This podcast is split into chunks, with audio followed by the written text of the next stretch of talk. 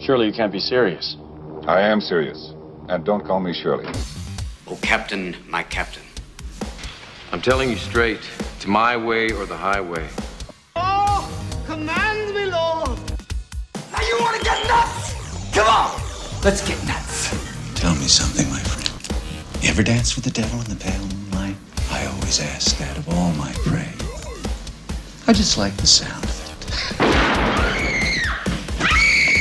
I'll have what she's having. You have chosen wisely. It reminds us of all that once was good. And it could be again. My calculations are correct. When this baby hits 88 miles per hour, you're gonna see some serious. You're listening to the 30 something movie podcast. Classic movies, 30 years in the making. Hello and welcome to the 30 something movie podcast. Uh, this time around, we, we don't have a movie to talk about. Well, actually, we may end up talking about several movies, but uh, we actually have an author uh, that is here tonight, author and speaker, Kevin Smokler, um, who has graciously accepted an invitation to come on the show. Um, so, Kevin, thank you so much for being here. Oh, John, it's my pleasure. This is like my favorite thing in the world to do. So, so thanks for inviting me. Well, it's funny. We have a listener of our show also follows you on Facebook and Twitter, and I think they had mentioned our show to you, and I think at one point you thought you'd already been on the show.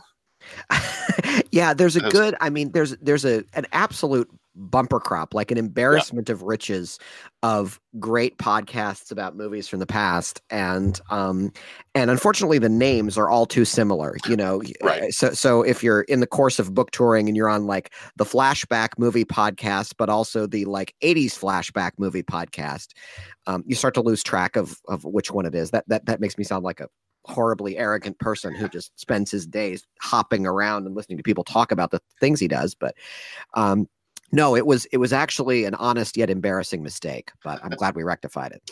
I, not embarrassing for us because we got you on the show. So I'm glad it worked out, and it worked uh, out. And, and I dig the concept of your program, so I'm I'm interested to hear where we take this. Yeah, yeah, thank you. Yeah, it, and it was kind of funny. We we started the show about four years ago, and um, most of the guys that, that are on the podcast together, we all teach at the same school. There's there's one guy that works one other place, but no kidding. We're all teachers. We used to just hang out during our lunch period in the teachers' lounge, and while everybody else is complaining about the kids, we're all sitting there and we're talking about, you know what? I, I think Ghostbusters might be the best movie of 1984. No, no, no, you're crazy. We, and and we were we were just kind of the nerd table that the rest of the teachers would ignore. Mm-hmm. Um, while they're trying to have their their salad and their, their vitamin water and, and mm-hmm. complain about the kids and and uh, we're over there you know debating which of the ghostbusters is best and what's your favorite horror movie and all that stuff. So so we just kind of we kind of decided you know what? We had talked a little bit about uh, starting a podcast and we said ah, why not?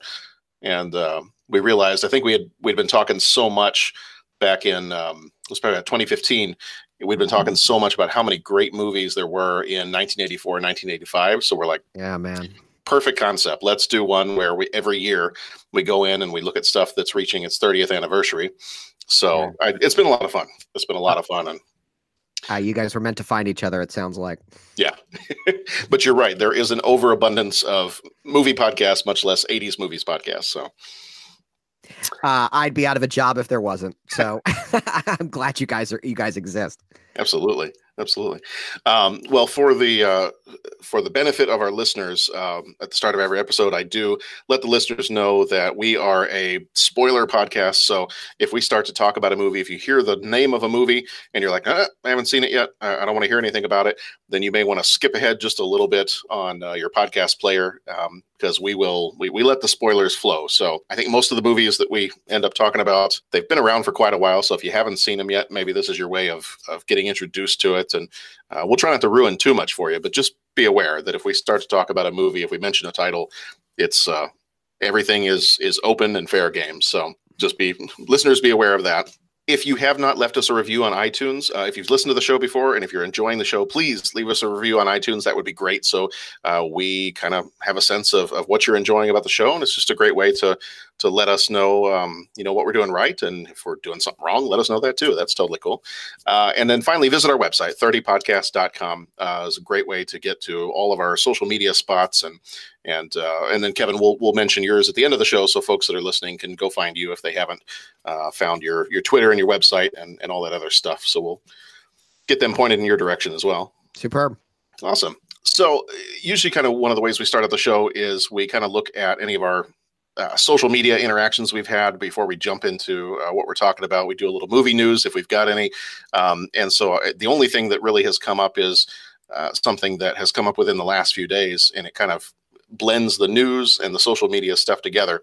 Uh, we've had some of our followers, and I think they're all friends with each other outside of um, maybe listening to the show. Uh, they've gotten into a little bit of a debate over Zack Snyder coming out and saying that Ben Affleck is the best Batman. Mm.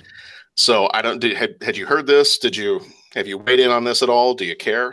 Uh, no, um, I don't care, and it doesn't surprise me because because Zack Snyder seems to live on on sort of a a, a volume setting much larger than the rest of us, mm-hmm. um, and I think it's indicative in his movies and um, and uh, it's uh, and it's indicative in some of the crazy things he says. Um, yeah.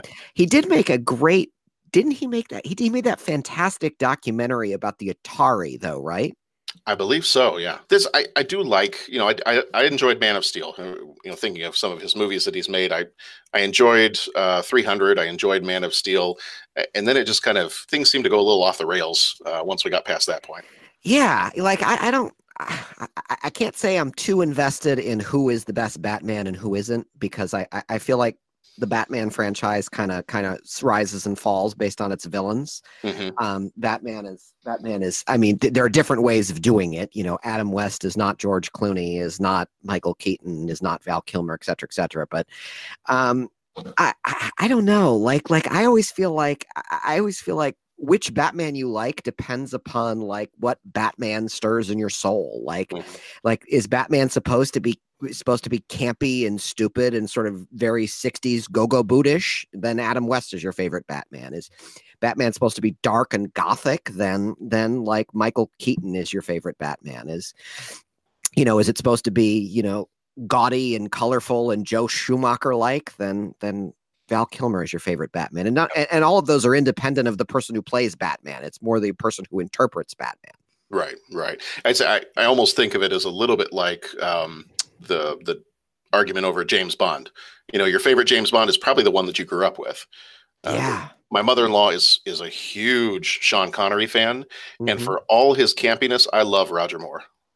Yeah, I mean, I you know, there's a great there's a great article uh, a thousand years ago that Anthony Lane, the movie critic for the New Yorker, did about James Bond, where he made the point that even though when James Bond came out, it was this very like like mid-century British Empire kind of thing, you know, you know, the will of Britain being you know restoring order to the rest of the world, like like for for for a long long time for like 75% of James Bond history there was only one Englishman who played like the most English of fictional characters. Um, and everybody else was was from you know the English colonies and the provinces which I think is kind of fascinating.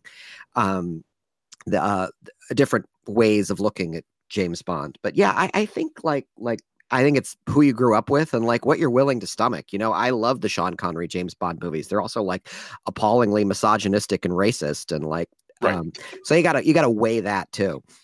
Yeah. Yeah, absolutely. All right. Well, I think that's pretty much all we had in terms of news and, and social media stuff. I, I just I kind of saw, I glanced at that over the last day or so, and I was like, okay, we'll get a little mini debate going on here.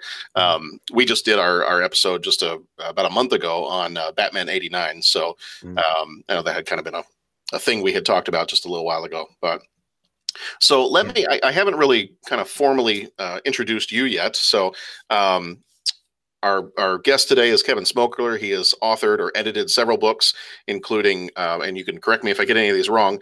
Uh, we've got Bookmark Now. We've got The Customer is Always Wrong. We've got Practical Classics 50 Reasons to Reread 50 Books You Haven't Touched Since High School, and then Brat Pack America. Did I get all those right? Uh, the Customer is Always Wrong is an anthology I appeared in. It was edited by my great friend Jeff Martin. Okay. Um, but uh, yeah, that's an anthology. The rest of them are all mine. Okay, I, I, knew you had one essay in there. I wasn't sure if you yeah. were involved in any editing or anything like that, but okay. Mm. And uh, you're a you're a regular presenter. Do you do you also still host at South by Southwest? I thought I saw that that you were had been a host on one of their. Um, yeah, I used to host their live storytelling show, which was called Fray Cafe, and I was on their advisory board for many, many years.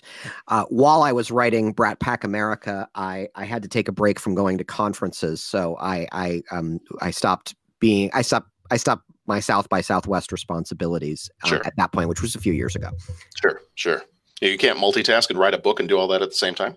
I've never been particularly good at that, and maybe it was because Brat Pack America involved watching 55 movies from the 1980s. You know, each one at least three times. It, it, it was a lot of it was a lot of time at home those that that year and a half. Absolutely, absolutely. Well, and I didn't realize until I had because I've read Brat Pack America, and I had seen uh, the Practical Classics one, um, and I, I need to read that one. I didn't realize that nearly everything you've worked on is something that I need to be reading.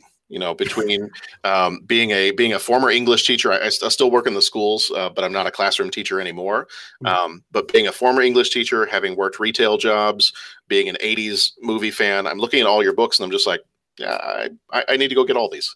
So You're, the- everything, you're the person. everything, I, I'm your demographic. You're the person I had in mind. That's fantastic, John. Um, so I wanted to start off with uh, just have you kind of talk a little bit about some of this. I, I should mention that you've also spent a little bit of time kind of up in our neck of the woods in the northern suburbs of Chicago. You you did that for uh, Brat Pack America when you were covering the the Shermer uh, chapter of the book, and you were a resident at the Ragdale House. Was it twice? I believe. Three times. Yeah. Three times. Okay. Um, and I, I recognize that immediately. I think uh, I think you and I might have talked a little bit on Twitter a couple times about that. Um, my wife used to visit there fairly regularly because she had gone to Lake Forest College when she was an undergrad, Oh, sure. and she worked in the library and worked with one of the local um, historians and archivists that worked at the college library, and they were constantly doing tours of the estates and uh, giving tours of Ragdale. And uh, so, as soon as I heard that you had done that, uh, I thought, okay, I know exactly where that is. You've you've been in my hometown. Um, so, for anybody who doesn't know, what what exactly is Ragdale? What was it like staying Uh, there? Uh, Rag the, Ragdale is a is a is a old mansion in Lake Forest, Illinois, that was run that was built by a famous architect, I believe, at the turn of the century. And since the 1970s, it's been a nonprofit artist residency slash community arts re- organization for the city of Lake Forest and for the for the commu- for the region at large.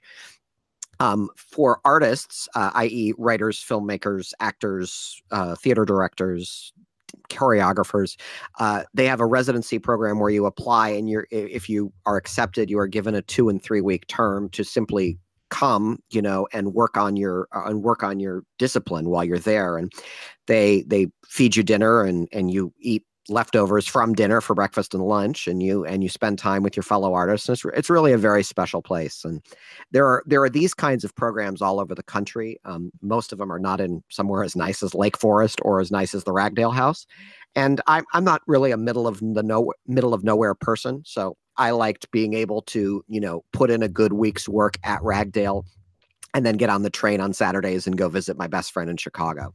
Um, so it, it's really a very special place. It's it's the ideal artist residency as far as I'm concerned, and and I'm I'm just hoping they keep taking me. Yeah. so so the three times you stayed there was that when you were working on Brat Pack America? Uh, the the most recent time was at the end of my Brat uh, of the Brat Pack America tour, which went on for a year and a half, um, and then before that, it was working on Practical Classics, and then before that, it was it was between Bookmark Now and Practical Classics. So no, I actually, strangely enough, I did not work on Brat Pack America while at Ragdale in the northern suburbs of Chicago. When I came for to research and report Brat Pack America, I stayed in Chicago with my friends there, many of whom had grown up in the northern suburbs, and I had them schlep me around to, you know, Glencoe and and and Evanston and places like that where where um, that had where key moments in, in 80s teen movies had taken place and I and I I benefited from their expertise. Yeah. Yeah. Um, yeah, I was just curious because I know, um, you know, you had come to, I think it was the Northbrook Public Library. Uh, it was a couple years ago, and I, I had fully intended to get there and, and and see if I could talk to you for a minute there because I had started reading your book, and um, and I think either one of my kids got sick or something. I'm like, oh man, I missed my chance, and and uh, I think I sent you a note, and that's when you mentioned um, when I mentioned I was in Lake Forest, you mentioned Ragdale. I thought, well, that, I know exactly where that is. But how did you how did you end up finding Ragdale? I mean, you're because you, are right now you're in San Francisco. Yeah, I've been in San Francisco almost 20 years, even though I'm originally from the Midwest, um, okay. and proudly so. Um, I uh, I had a friend who I, I, have I'm friends with several writers in Chicago. Um, there's an incredible literary and journalistic community in Chicago, and one of them had gone to Ragdale, and I I didn't know what it was, and I barely, only dimly had an idea of what a writer's residency was, and so I just asked her some dumb questions, and um, and she said, "Oh, Ragdale's fantastic, and this is why," and and I said, "Well, sounds perfect," and so I, I, I applied soon after. Now, is that something where when you're doing your writing, you're doing research, your work, um, is that kind of your ideal spot? Is to be able to have a place where you you can just sit and focus and work? Because I know the the other side of that, one of our other guys who's a, a co-host on the podcast, sometimes um, he is, you know, he's a teacher. He's he's got two kids that are in high school, so he's got very little time to write. But he teaches a digital film class at our school, That's and he's, cool. he's always wanting to write his own screenplays. Mhm. Um, and he's had a chance to be on uh, to kind of be involved in some very local movies kind of up here around milwaukee a little bit. Um, and uh, he and i actually were extras. Our scene got cut. We, we were extras in the dark knight. Oh, that's Uh, great. so i got to have a lot of fun. You know even though we weren't in the movie much we got to see the behind the scenes stuff. Yeah. um, but his thing is he loves he applied for it. I don't think he got it but uh, pretty certain he applied for the opportunity to do one of those trips where you go on the train and you take the train from like Oh, chicago to new york and is is something like ragdale is that the best way for you to do your work or are you just kind of happy wherever you are I, you know, the opportunity to do nothing but your work is an unparalleled luxury that that almost none of us have. And I, you know, I- I'm a person of, you know, I, I make a decent living and I don't have any kids and, and and I can carry my job around with me in a backpack. So yes, I I, I could do more of that, but I, I just don't think that's realistic. And and it also it, it potentially creates bad habits. You know, I, I don't want to be the kind of person who who is so precious about my writing that I can only do it in ideal circumstances like that. You know, e- even Thoreau like walked into town and had his mother do his laundry. He wasn't like hanging out at Walden for two straight years without any human contact. And so as such, like I I feel like if I'm going to do this professionally and I and I have, you know, I have I'm going to be dead and buried before I'm done with all the books I want to write. Um I need to be able to I need to be a little bit more low touch than that and I need to be able to just set up and do it. And so my every every writer has their requirements of sort of the basic things they need in order to be productive that day and and mine are mine are, you know, a playlist that I that I've listened to for the last 15 years when I'm writing and and a pair of earphones and and, and a mug of iced coffee, you know, decaf these days, but um that's pretty much all I need, and it's taken me a long time to find a, a method that's that's portable and where I can just kind of set up and do it. But that is really what's required if you want to do it with any consistency. Yeah, yeah, absolutely. Awesome. Yeah, well, I I just was curious to hear a little bit more about that because I I live in the same t- town as Ragdale, but I've never been myself, and I've I've only heard from other people. Yeah, it's just a, a place where artists and writers hang out. Like, well, there, there's got to be more to it than that. Let's. yeah, they do great community events, you know, that are that are moderately priced and, and of, of high quality, and and the grounds are just stunning. Mm. Like it, it's a hundred percent, it's a hundred percent worth your time. Yeah. Awesome. Well, I, I wanted to ask you since since I got you here and, and you know you've written the book on um, Brat Pack America and, and how geography and locations are, are so vital to what makes a lot of those movies what they are. Um, and we are an 80s podcast. I, I had some questions I was going to kind of throw at you in terms of kind of 80s movies in general, you know, maybe a little bit related to uh, 80s teen movies. So, one of the things that we talk about pretty regularly on the show is since we're looking back at movies that are reaching their 30th anniversary, we're always kind of asking ourselves whether or not the movie still holds up. And I think one of the things that that maybe we still need to work on a little bit is what is our definition of what it means for a movie to hold up? When you think of movies, I mean, you've watched a lot of 80s movies in the last few years. Sure have, yeah. What would be your definition of how a movie holds up over time for you? God, that's a really good question. You know, I a little anecdote. My my middle brother for my for my birthday in August sent me the first three seasons of L.A. Law on DVD. Um, I, I, don't know how in the world he he he knew I was craving such a thing, but but I was very impressed that he figured that out because it, it's been a long time. I, in fact, I don't think it's ever been like formally released on DVD until now. Um, so I've been watching those and. Um, I, I get that question a lot. Like, how well does it hold up? And, and and the truth is like if i'm if i'm being fair and i'm not just like making snap judgments based on like the bad haircuts and the shoulder pads and and the fact that everybody's talking on a corded phone and and that blair underwood is all of 25 years old um the uh it holds up pretty well for what it is, which is that it was a nighttime drama on broadcast television uh, in the days when there was only broadcast and cable. Like there wasn't there wasn't anything else. I mean, there was yeah, there was there was HBO and Showtime, but those those were movie channels back then. So if, if you're asking the question like is la law as good a show as breaking bad like that's not a fair comparison like we're in a totally different time in hour long television drama now but for like 1988 or 1986 when LA Law first went on the air, yeah, it holds up just fine. Like still compelling, it's still fun and and it you know for what it is for for for the standards at which it had to operate under, it does pretty well. Um movies are slightly different because, you know, they're only 2 hours and and they only kind of get one bite of the apple. Uh so I usually judge it based on like am I still enjoying it for for s- at least spiritually some of the same reasons as I was before. You know, like I don't I don't have a crush on Ally Sheedy the way I did when I was 13 and saw The Breakfast Club, like not anymore. Um, but I I still am moved by that movie, like like tremendously. Mm. Um, do I recognize the fact that like it doesn't cast any people of color and could have and like it it operates on some very sort of loose sloppy stereotypes yeah yeah i get that too um it loses none of its power to me because of that you know the movie is it is it is nearly impossible for something to feel of its time and yet removed from the shackles of time um and the things that do that are on mount olympus like like there's there's that is the def those are the things that that are that are those are the milestones that that carry on you know long after all of us are gone um at the same time like i i, I think the thing I think there is a little bit of that in anything that endures and that we come back to. We come back to it in part because it reminds us of then and because it still it still gives us something now. Um, the things we snicker at, um, I, I I did this when I was on tour. I would say I would say to people like, if I say the spin doctors, what do you do? And most people would snicker, and I would say, why are you snickering?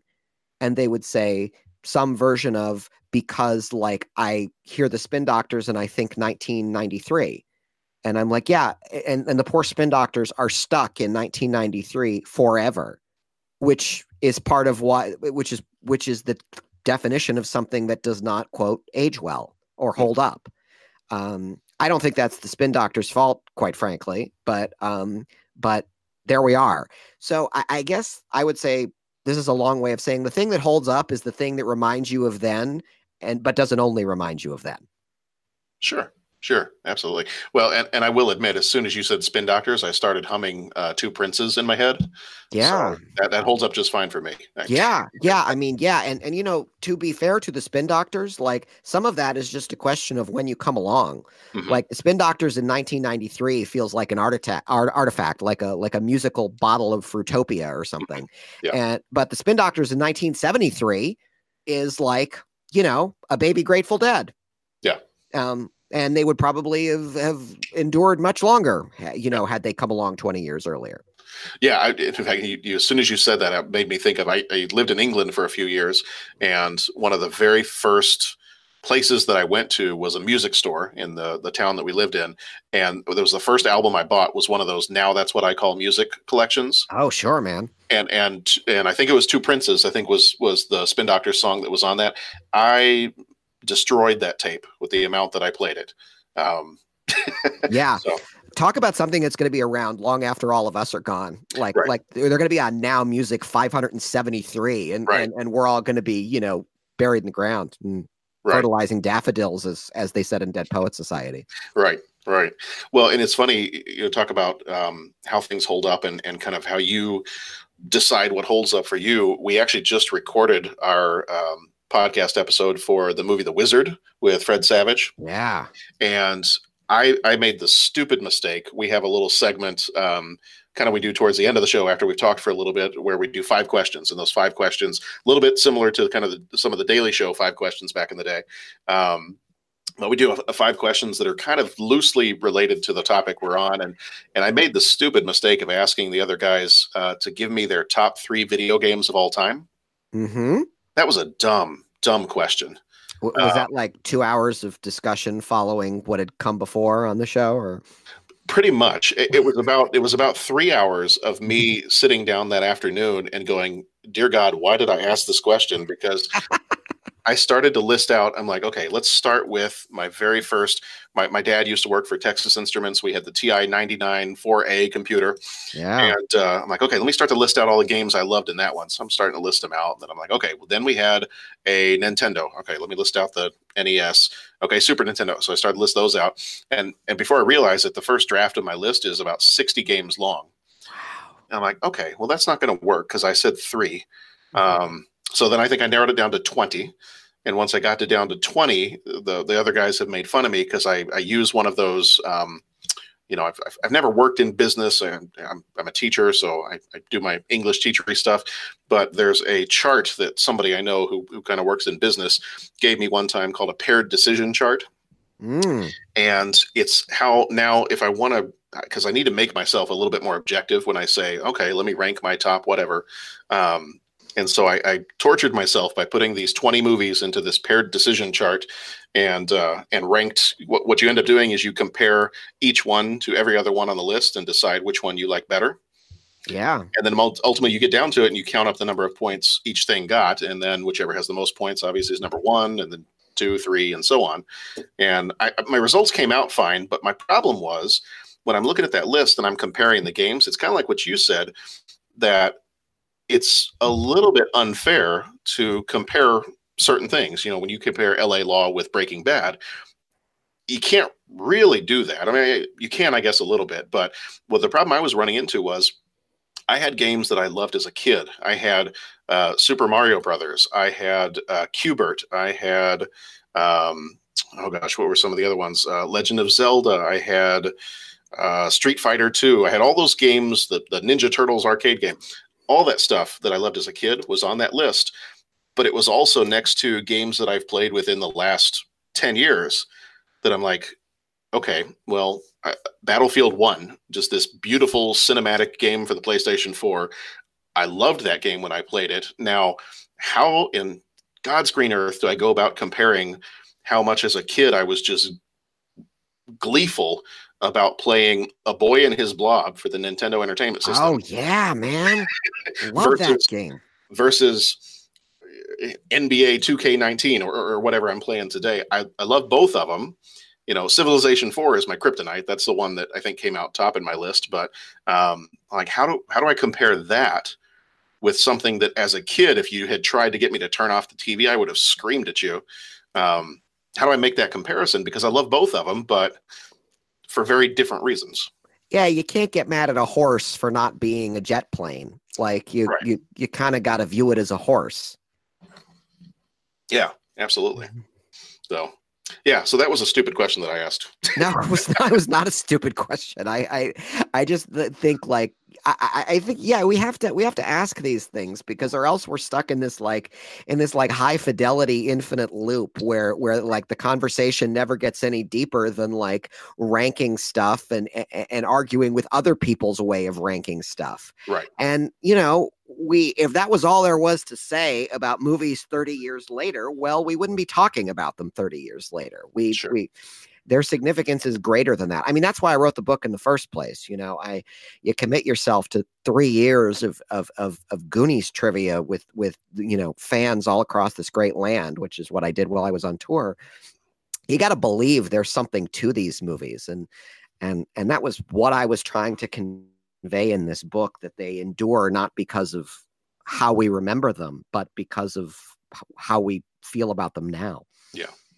Yeah. And and so that actually that kind of leads me into another question I was going to bring up with you. Um, you had seen I had seen a little while back, and it was kind of um, I, it's not to say that it's gone away at all, but uh, it seemed like it was a little bit more prominent. Uh, you know, early, earlier last year, um, you had written a blog post back in April about Molly Ringwald's uh, "Me Too" essay in the New Yorker. Uh huh. and th- this one has kind of come up several times on our show too um, and you know at, at different times we've had some we've had some strong opinions about it but um, i guess kind of the idea of reevaluating movies that we love kind of based on a modern lens you know can they or should they exist in a bubble of their original time and setting you know, so I, I guess the ultimate question is: Is it antithetical to support the Me Too movement or, or something like that, and still enjoy Sixteen Candles or Animal House? And I know you've already you already kind of started to mention this earlier, but what are kind of your thoughts on that? No, it, it, it's not antithetical, and, and you can you can understand something comes from a time and place, a time and place that may be less enlightened than it is now, and still enjoy it. I, I, I wouldn't choose to model one's life after it, just like I wouldn't I wouldn't like walk around pretending to be you know Rhett Butler or Shaft or or something like that. You know, uh, visions of masculinity that are that are hardly progressive or or, or view equality between the genders equally.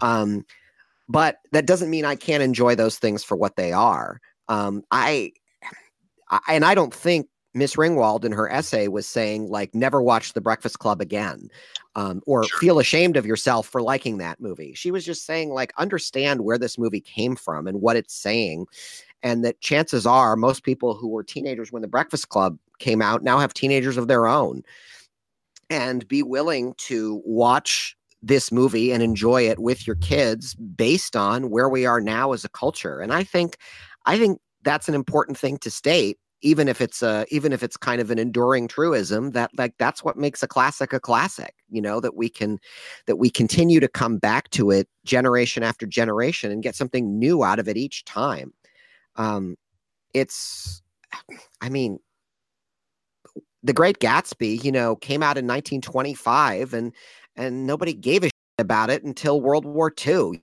you know a generation later.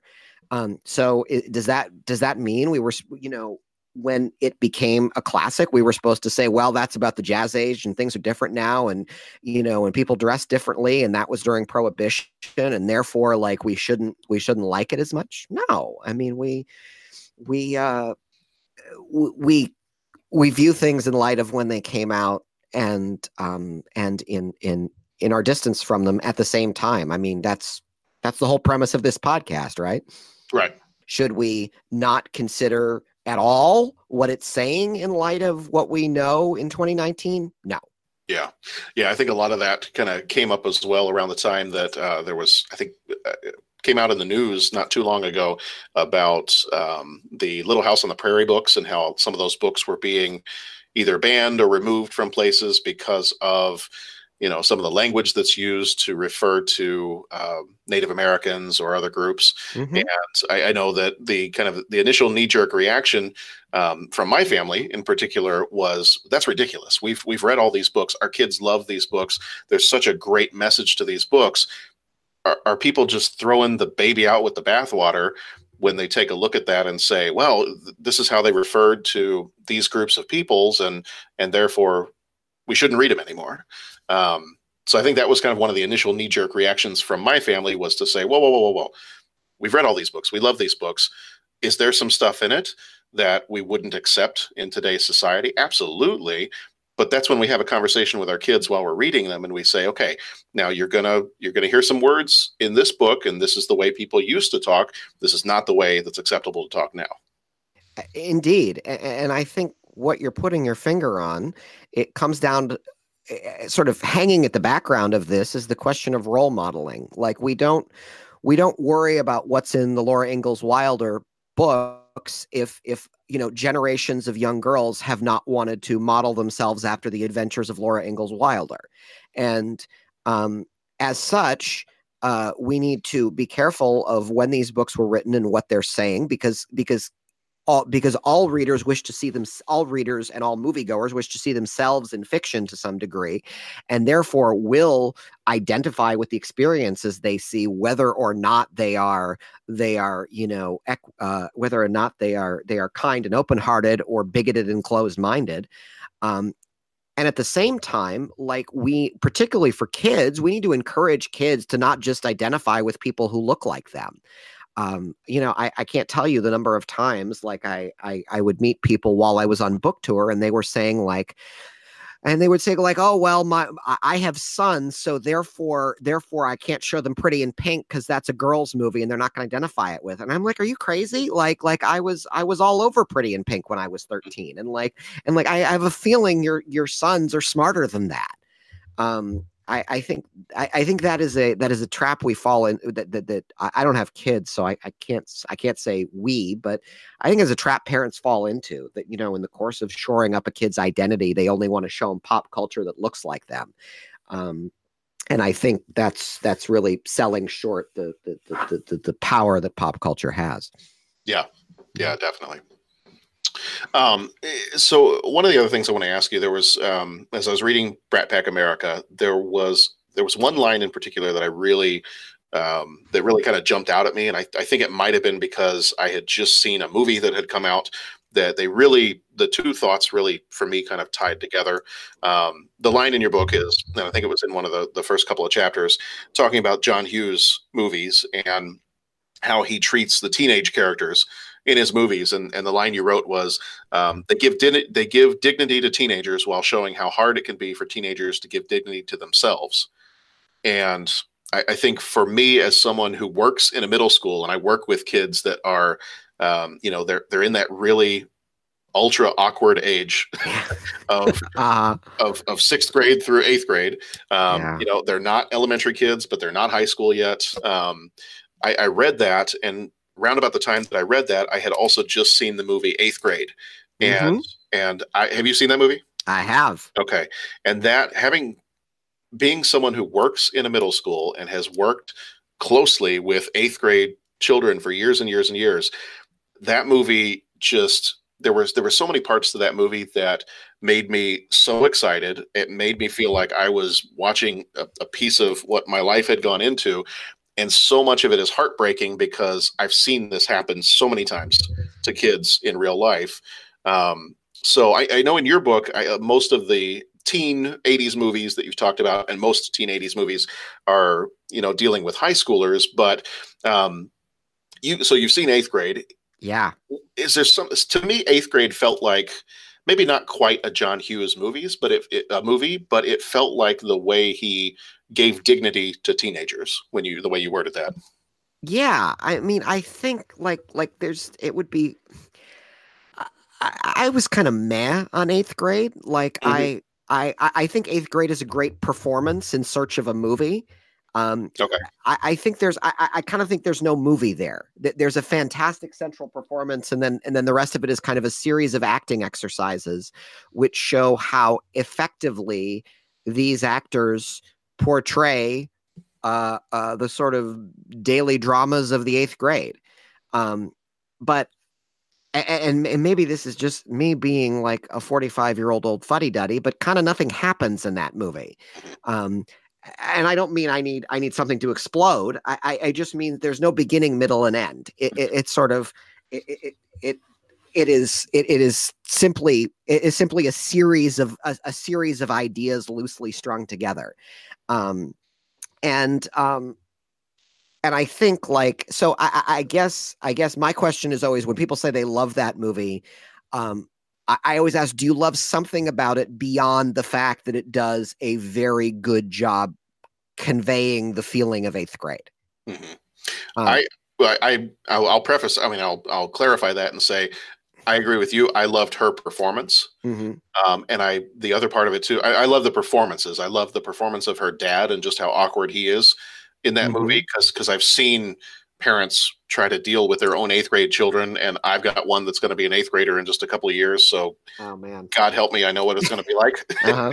um, but yeah, no, I, I agree with you because it eh, part of it it almost seemed to me like this movie and not to badmouth eighth graders but i've read enough eighth grade writing to know um, that it kind of felt like the, the story was developed with an eighth grade sensibility Yeah, yeah, um, and, and that was and that was really the genius of John Hughes. Like, I, I'm always very careful when people say, "Oh, did you see X movie that just came out? It reminds me of a John Hughes movie." And usually, what that means i- i- is the movie features teenagers, and it's not, you know, American Pie. Um, and uh, and really, I think that undersells like the genius of John Hughes, which was John Hughes was like already in his 30s when he was making movies about teenagers. Like he was he was most definitely old enough to be the parent of most of the people in those movies. Um if not the parent like the, the sort of distant older brother or older cousin.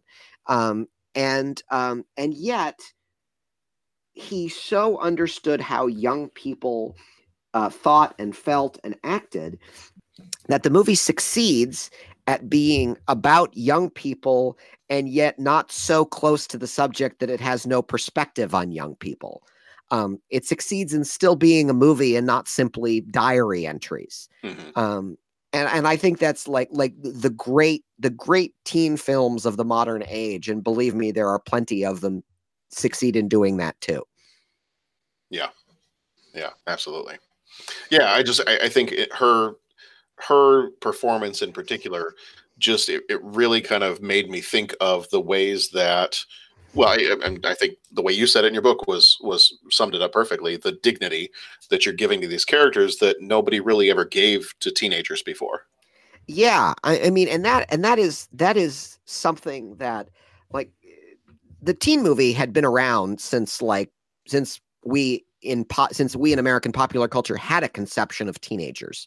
So the teen movie goes back at least as far as like rock and roll or, or like the days the, the the era portrayed in say Happy Days. Mhm. Um, however, in pretty much until the 1980s the teen the teen movie was always viewed teenagers as kind of a species a, a species of fish inside an aquarium um, it viewed them as as symbols of something or or a social problem or via the lens of adulthood they were kind of never able able or allowed to be fully formed human beings themselves and really beginning with with a movie like breaking away um, in which i believe was 78 or 79 um, and then and then on through on through you know Valley Girl and My Bodyguard and Fast Times at Ridgemont High, you know, reaching an apex with John Hughes in '84 with 16 Candles and '85 with Breakfast Club. Um, you really get you really get movies that where where teenagers are fully formed human beings. Number one, and number two, the story is told from their point of view. Um, there is no there is no adult kind of kind of weighing in on, on the narrative or on the plot it, it, it belongs exclusively to young people hmm Yeah. Yeah, that was, and, and you just you name dropped a whole bunch of different movies. That was one of the other things in in reading your book. That as I'm reading it, I'm going, oh my god, my watch list is now so much longer because I haven't seen this one, and I haven't seen this one, and I I, I remember it was just a few weeks ago. I was gonna jump on uh, Letterboxd. I know you're on Letterboxd as well. oh yeah it's like the great it's like the greatest website ever like it's like goodreads for movies like I know, I know. so I, I jumped on there and I'm like, I, I gotta I use Letterbox. I, I paid for the pro registration. I, I need to make a list to keep track of like all the movies that he's mentioning in this book so I can go through and make sure that I watch all of them.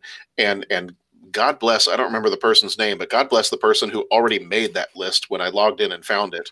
And I'm like, okay, you have now saved me hours of time. I, I, yeah, I, I'm not. I'm not. I'm not quite remembering who that person was either. But I was incredibly flattered. Um, the, the the the my favorite like among like my favorite comments i get when people read the books is is is oh now i have like like 30 movies i need to watch. I have i have such an incredible queue now. And i'm like good. Like that's that's I, have done my job. Like like if you if you never pick up the book again i still feel like i've done my job. Mm-hmm.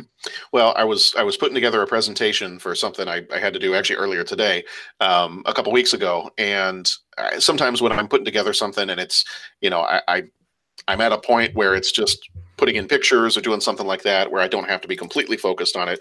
I'll put a movie on in the background and I'm looking around for movies and I don't remember what which site I was on, whether it was Netflix or one of the others, and I come across The Warriors. And I'm like, oh, I've never seen The Warriors, but that's like one of the first movies he mentions in the book. Let me give it a watch. And so I put the movie on and I no joke, that presentation never got done.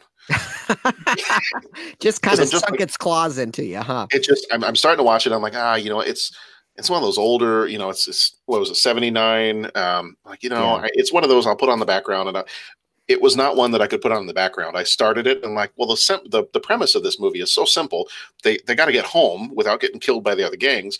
This is not something that I need to be like fully 100% investing my attention into. I can I can have it on while I'm working, and that did not work at all. So, um, yeah. so I, I, will thank you for introducing me to the Warriors. I had I had seen it before, or I had seen the poster before. I was aware of it. I'd seen it in you know video stores, the VHS cover in video stores, but had never watched it up until a couple weeks ago. And I'm like, okay, great. I'm not getting any work done now. Yeah, yeah, it, it's good. I mean, it, it, is it a great movie like on its own? No. Right. Is it a great movie for the influence that has had on popular culture? Oh yeah. Like like like first of all, it's in like one of every five hip hop songs. Mm-hmm. Um, and, and, it's been sampled. It, it is the basis for an above average Xbox game. Um, which uh, which was really fun. The Warriors Xbox game was really a lot of fun. Um, and if you like, you know, if you like movies about street gangs, which I do, like that's a great one. If you ever wondered what the Beastie Boys were talking about when they always talk, or Wu Tang Clan when they talked about baseball furies, like it's in there too. Um, and if you like, like, it, it, there's a whole genre of like '70s New York. Like New York was a real was a real s hole in the '70s or so. Mm-hmm or, or so the movies would have us believe like like it, it's one of the like that and taxi driver are like some of the best examples of that kind of movie uh, yeah yeah so I, I was going to ask you this now, since we we've got you on now, and this is you know being 2019 when we're recording this. Um, obviously, for our show, for our purposes, it's 1989. So we're nearing the end. We started in the middle of the 80s. Uh, we're nearing the end of our 80s decade, and as of next year, when it's 2020, we'll be starting in the 1990s. So shifting from and, and, I know that there's there's a little bit of a, a kind of an overlap uh, between the decades. It's kind of always the way when you've got movies that you go from the 70s to the 80s and the 80s to the 90s. But now that we're kind of reaching the end of our journey through the 80s and, and next year going into the 90s, what do you see as being one of the biggest differences between those two decades in terms of film? And then is there a 90s movie we would be remiss in not covering in the next decade? Oh Jesus, man! There's so many. I, I, mean, like, like so for my story, for the for for the story of '80s teen movies, I was trying to tell in Brat Pack America that there is a logical ending, um, and, and, you don't, you're not always presented with something like that. When if you were like, if you were like, oh, I want, I want to do a do a, a book about '80s action movies, like what's the last one? Um, I I don't know. I, right. I, mean, maybe maybe I'd say Die Hard, or maybe I'd say like The Fugitive. The Fugitive is 1989, but really feels like. Wait, is The Fugitive 1989? The Fugitive's a little later than that. I think it's early 90s. I think. Yeah. Yeah. Yeah. Um, but in the case of 80s teen movies there is a logical ending and it's heathers like heathers is the heathers is the movie that literally blows up the genre mm-hmm. um and uh and sort of when you when a genre you know produces its own satire, you can safely say that the genre's moment in the sun has passed. That it's now that it's now um, kitsch and maybe coming around to nostalgia rather than contemporary. Um, and I think what Heathers does, even though it is a it is a you know it is a it is a, a swipe at the John Hughes '80s teen movie, it also like even though the people who made it couldn't have known, it also predicts some of the you know pop culture uh, cliches of the 1990s. You know, it has an ambiguous ending, it has an anti hero, it has heavy black eyeliner, um, it has a sort of surreal, creepy soundtrack. Um, the 90s was very much was very from from a movie standpoint the 90s was very much about like certain things. It was about it was about broken families like like you look at or, or, the idea of friends as family. You know you look at movies like reality bites and dazed and confused early in the decade or movies like movies like american beauty at the end of the decade. Um, the 90s was very much about ambiguous endings. You look at a movie like like like say anything which i which i which is another movie about broken families but i i contend is is even though it came out in the summer of 1989 is really a 90s teen movie and not just because it takes place in seattle um mm. it's um it's a movie w- about broken families and ambiguous endings and um and no sort of eh, the 80s teen movie in fact most 80s movies end on kind of a definitive note um the only exception would be would be kind of the the alternative 80s teen movies, the ones that were doppelgangers to the John Hughes movies, movies like Over the Edge and Repo Man and The Legend of Billie Jean, which were all sort of dark pictures of what it meant to be a teenager in America at that time.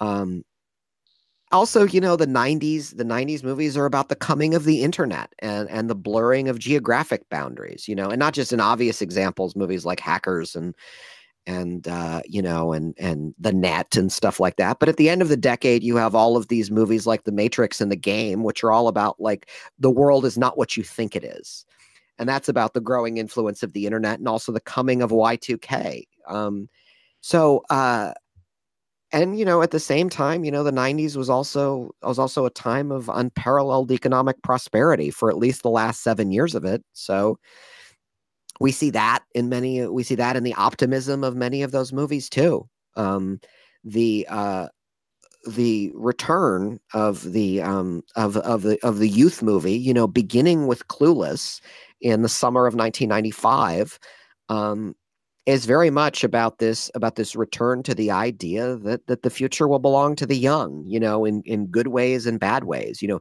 even in the dark versions of that movie like cruel intentions you know there's still a degree there's still an idea that like this 300 year old french french classic classic of french literature can be can be repurposed and uh, uh, teenagers can do that too like right. Um, so yeah, I, I think it's. I mean, I, I think I think the '90s is a decade for movies is just as fascinating as the '80s for uh, the movie uh, uh, as as a as a way of uh, to study the movies of that decade. Um, who knows? Maybe I'll do that someday. Yeah.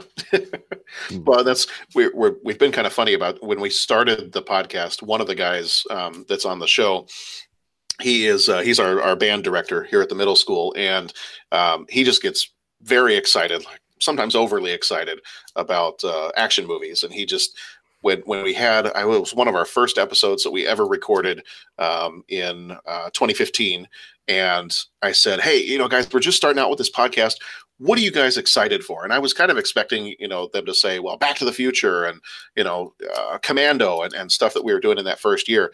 And he just, uh, just straight looks at me and goes, Batman.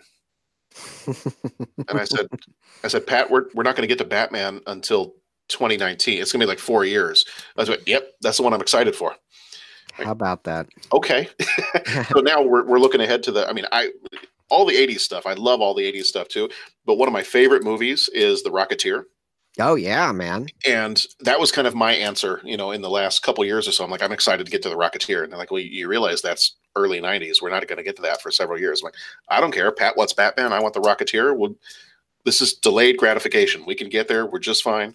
Um, but uh, yeah, no, I really looking forward to kind of moving on into the 90s and and uh, I know that the the early part of the 90s obviously will still be will have some similarities that'll kind of bleed over from from the 80s as well but then you kind of as you said you kind of start to get into those movies that are distinctively have that that 90s flavor to them yeah and, and you know just to make a quick point about 90 about action movies at that time there's a really profound shift you know of course we have the ending of the cold war at the at uh, you know at the end of the 1980s so and and that has something to do and and the sort of leftward turn politically of the country you know um, with the with the election of bill clinton in 1992 um, the, the 90s uh, the 80s action movie the action hero is almost always a representative of the system is a is a cop or a federal agent or something like that. And when you move into the 90s the the action hero is almost always against the system. Mhm. see see richard kimball in the fugitive or uh, or neo in in the matrix. Um that's a really I, I think it's it's it's a it's a subtle shift but it's but it's it, it, it, it sort of puts that whole genre under glass and, and really draws a pretty sharp line between then and now. Yeah, yeah, definitely. So I really looking forward to that. So we've kind of reached one of our, our last segments of the show, and it's um, we do have five questions, and they're kind of rapid fire, but sometimes we we talk a little bit more than you would expect to talk for rapid fire questions. So there, I will rapid fire if that if that's what you want. there's there's not a time limit, so don't worry about don't worry about this being rapid fire. But five kind of final questions, and uh, some of these are maybe a little bit more, more hypothetical than um, you know than some of the questions we've talked about so far. But uh, so here are our five questions for this time around. He asks each traveler five questions. It's impossible to answer. Impossible because you don't know the answer. Nobody could answer that question. You've got to ask yourself one question. What are you asking me for? I don't know. What you've just said is one of the most insanely idiotic things I have ever heard. At no point in your rambling, incoherent response were you even close to anything that could be considered a rational thought. Everyone in this room is now dumber for having listened to it. I award you no points, and may God have mercy on your soul. Question number one: Is there a single movie that you feel encapsulates the '80s for you? Oh God, that's really hard. I mean, like, like there are there are sort of obviously like stupidly obvious answers like Wall Street Mhm. or um or uh you know the, the Breakfast Club is kind of a stupidly obvious answer. The Breakfast Club is about five kids in detention. It really could have taken place at any time in history. Um, I don't know. Like my inclination, just off the top of my head, would be to say Tron um, which feels to me like a movie about the sort of increasing presence of technology in our lives um, and and you know in a dazzling way and in a scary way too um, i guess it feels very much of the early 1980s because it's about arcade games um, but i also feel like i also feel like it's very much of that time and ahead of its time which uh, which is remarkable. I haven't seen the remake, and I, I don't particularly feel the need to see the remake. I I I've listened to the Daft Punk soundtrack about a thousand times, and that's more than enough for me. That's that's probably all you need to do. Yeah. Yeah. all right. Uh, question number two: Which of the Breakfast Club members would you have been in high school? Oh, none of them, and and, and that's not evading the question. That's just because I went to like a weird high school. I, I went to like I went to a um I went to a private progressive school that was founded in the 1960s and the whole thing was like the whole thing was like we're not like those public schools. We're different and artsy and creative and kids can be themselves except it was like the tail end of the Reagan era and and kids could most definitely not be themselves. So um so I I, I think like I think I, I was sort of I was certainly not popular even and I was certainly not a jock even though I was on the tennis team um, but we sort of didn't have nerds in a conventional sense of the word because, like, you know, we had a dress code and you had to like take a test to go to this school. So everybody was kind of like at least nerd curious. Um, so, God, I don't know. Like, like, I guess that's why I, I felt like I never identified with any of the people in that movie as much as I love that movie and I've seen it, you know, 65 times. Um, Mhm. I eh, that was more more the fault of where I went to school than than than any sort of conscious like avoidance on my part. Sure. So, so the school you went to would it be would it be fair to say it's it's maybe like a more uh, updated version of a um, Dead Poet Society? No, no, we, we we were we, we were a midwestern school first of all, and, and and like so we didn't have any of the sort of social capital weight of being an East Coast prep school. It had only been around since the 1960s, and um and like you know, it was in a university town. I grew up in Ann Arbor, Michigan. Um, so uh, it was it was too. It was not the place where like it the the the the the the brand of the school was not we set, send your best and brightest here like with Welton Academy in in in Dead Poet Society.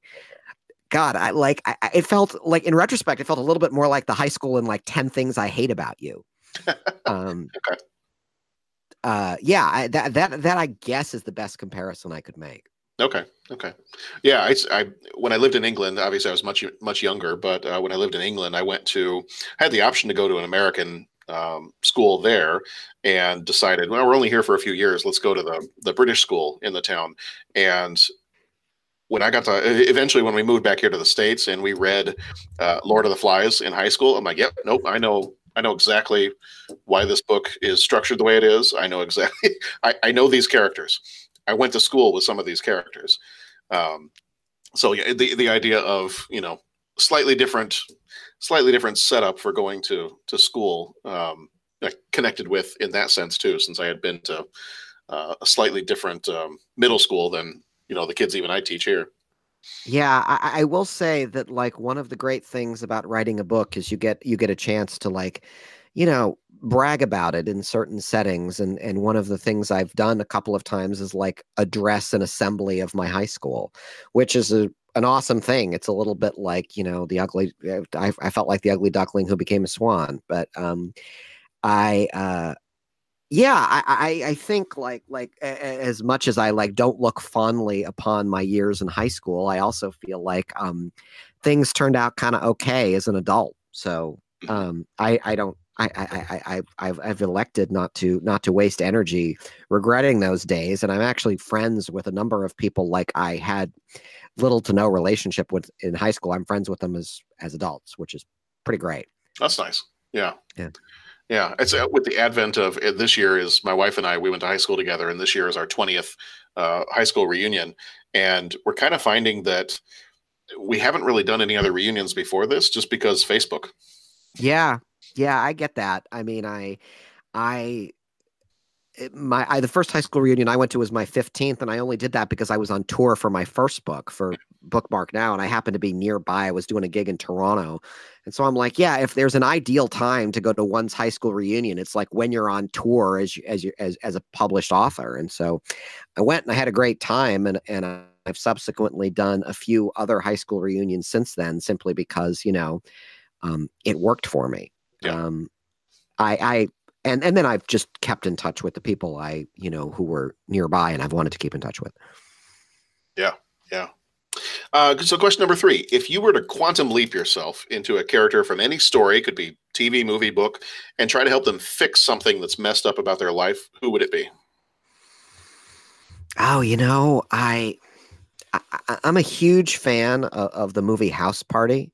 Mm-hmm and, and I, but I feel like like that movie, like the like the thing that makes that movie go is like is like kid didn't know how to kid, kid sort of didn't respect the fact that his dad worked two jobs because his because his mom was dead and like and uh and you know and kid was a kid was a smart guy. Like I, I don't know why he didn't just like why he didn't just like do his homework and hang out with his friends and you know like like write rap lyrics. It really struck me that he had time for all of those things and like and like he just sort of kept fumbling kept sort of defying his dad's wishes even though he didn't really have to.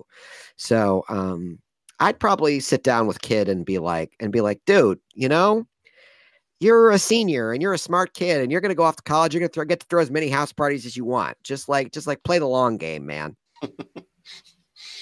that sounds like so many conversations I have with my own child, and he's only 11. All right. Question number four. Um, actually, this is something that you tweeted earlier today. Uh, I happened to be on Twitter for a little bit, and I saw that you you tweeted this earlier today. Uh, you said, "When you're born to a town with no real cuisine of its own, all the world is your buffet." Um, you've stayed in Chicago for a while. What's your favorite meal to eat in Chicago? Oh, that is a hard one, man. Like I, you know, I I haven't even begun with Chicago. Like like I'm a like to eat my way across Chicago. Like yeah. I'm a really um, there's there's I, a reason why people are bigger in Chicago. yes. Yes, and uh, Chicago is a tremendous food town, and I, I live in San Francisco, which is like one of America's food capitals, and yet I still come to Chicago with certain meals in mind. Um, my my sort of regular go-to Chicago places are all about like neighborhoods where my friends have lived. So I had a friend who lived in in Wicker Park for many years, which meant I I ate at Lily's barbecue like like 50 times and and, and still try and go back there. Um, my best friend lives in Andersonville, so I've spent a lot of time at like Big Jones's Soul Food and at the Coffee Studio and at you know the Hop Leaf Brewery over there. Um, my favorite soul food restaurant on the south side of town is no longer there, so I'll have to find another one of those. Um, uh, I really like the uh, the the the Rick Bayless Mexican foods, even though like the last thing I need coming from Northern California is Mexican food in Illinois, but um, but I do it anyway. Um, and uh, and Chicago's a great breakfast town too. Um, oh, there's yeah. like there's some pancake joint over on Rush Street that's been that's been more than good to me on several occasions. I'm not remember the name of it. Um, and uh, God, I could just go on like like the firecracker donut or the uh, or the uh, um, the coffee from uh, uh, oh the, the the the the breakfast from Goddess and the Baker downtown and all over the city, and they're like nitro brew iced coffee in a, in in like a beer mug or a tall beer glass. Like Jesus, like like why are we talking? Like like why didn't I just like why didn't why didn't we just meet somewhere in Chicago the next time I was there and like over one of these meals? Like, hey, I'm I'm good with that. Next time you're here, let me know. Please, I'm completely distracted now. So. Well, that's what I made sure I had to have some dinner before we started talking because I'm like, I've got that question in there. And as soon as somebody starts talking food, I, I didn't have lunch today. So I know I'm going to get hungry. So I got to eat something real fast. But yeah. Uh, yeah. Oh, Chicago's an amazing place to, to, to sit down and eat. Well, I watch that. You know, every once in a while, WGN has the show um, on later at night called uh, Chicago's Best, and they go through and they they do some of the different um, you know they usually they pick a style of food and they jump around the city and and go to places that people have recommended. And and i just watch that show and i'm just like I, why do i not get out more often? Like yeah so yeah. many it's it's kind of like reading your book and having to put down that watch list and say okay now i've got like 50 more things. I watch those shows or i watch the um uh, what was the one that that uh, President Obama was on before he was president? Was I think it was called Check Please or something like that. Mm-hmm. And um, they have three people, you know, come in and they they each pick a restaurant, and the other people go to the restaurant, and then everybody reviews it afterwards. And I just I watch those shows, and I'm just like, I there's not enough money or days of the week or meals in a day, and there's just just an embarrassment of riches. You're absolutely right, and you know from from where you are over in. Uh, from where you are over in uh, what's it called in uh, in Lake Forest. You get on the train, and in, in 35 minutes, you're at the Ravenswood stop, and that can uh, that'll take you just about anywhere from there. Like some great. My my wife and I love Indian food, and there's some, yeah. some great great spots on Devon, and and we went to. Um, uh, some great uh, Middle Eastern bakeries uh, a little while back, and just I, there wasn't enough room in our house to bring home all the bread I wanted to bring home. But yeah, yeah, uh she yeah, no kidding. Like like there's it's it's it's it's a blessing to the point of distraction. Mm-hmm, mm-hmm. So so yes, as an addendum to question number four, the next time you're in town, let me know and we can meet up somewhere. And I dig that. We'll have to narrow it down. I, I, can get you one of those paired decision charts, and we can narrow down the, the best place to go. Excellent. It may, it may, take three hours, but we'll narrow it down. Uh, so, last question, question five what is so so you've written you've written Brat Pack America you've written a couple of books at this point. Um, what is the book that you want to write that you haven't written yet? You know i i i love usually the the answer to that is just like whatever I'm working on next, and mm-hmm. I, am I have this idea for a book about women filmmakers that I'm really excited about. Mm. Um, but like taking the long view and and and looking like out over the vast stretch of time, like I love to read essay collections, and I, I I've I have yet to write an essay collection, and I I want to. Um, I hope to before my time is up, and um, and I've also I love to interview people. So I I have I have a number of essay ideas. Like ideally i'd like to do one essay collection about all the different sectors of pop culture i love. You know one about music one about movies one about video games one about books that sort of thing. And then pair each of them with like a collection of interviews with i think great but unknown practitioners in those genres. You know i'd love to i'd love to spend a year interviewing film composers or or book jacket designers or or or music you know music engineers or session musicians or something like that. I, th- I think i think the the way culture is produced involves so many people and, and doing so many wondrous things and we, we we all too often get lost in just what you know the the sort of entertainment press tells us to pay attention to and it's just deeper and wider and better than that so. Yeah yeah now have you in in the in the collections of things that I was uh, looking at in your bibliography, have you ever written fiction, or are you kind of purely a, I'm, I'm a nonfiction guy? I, am a nonfiction person. I, okay. I, I, don't I don't have those skills. I mean, I. I, I've to, to be fair, I've never really tried, but I, I kind of feel like this world is is is dazzling and fascinating enough for me. I, I don't I don't have the urge to create other ones. Yeah, yeah, well put. All right. Well, Kevin, thank you so much for coming on, um, spending some time with us here on the show, and uh, just it was it was great to finally connect with you, having read the book and and just uh, you know just uh, the insights you had on you know particularly the John Hughes movies. We we've just done a whole bunch of them uh, in the last couple years on the show, and and uh, then just getting to discover you know some realms of the '80s teen movies in particular that I had not you know spent a whole lot of time in, and um, you know, it's just, just great to get to read your books. And then um, when I was looking up and seeing the other one, the the um, uh, the 50 reasons to pick up the the 50 books you read in high school, I'm like, okay, that sounds like a, a summer reading list I made for myself several years ago, and I never got even a quarter of the way through. So I need to go back to that, and, maybe your book can help me because that was I certainly uh, hope so. Yeah, because it was a it was something where I sat down. I was like, you know what, I, am an English teacher, and there are some great American, you know, eh, not just American, but there's great works of literature that I haven't read. And to say that I'm an English teacher and that I haven't read uh, Catch 22 or I haven't read um, any Stephen King books or anything like that at this point, I like I have to sit down and I have to make a list, and I'm going to read these books over the course of a summer and I think I maybe got three books in before between kids and life and other stuff. I was just like, no, I don't have the time. Yeah, yeah, I hear you. I think I think I need to check out your book and and go take a look and see, uh, you know, what I can get myself caught up in because I know several of the of the books that you mentioned are ones that I've taught over the years.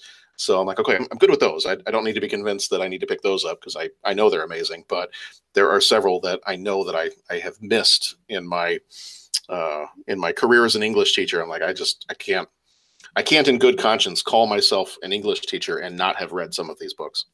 Yeah, yeah, I understand. Like I, I, I think your you and and your all too common conundrum was was exactly whom I wrote that book for. Yeah. Um. Thankful it practical classics and Brat Pack America, the love letter to '80s teen movie, are are both available.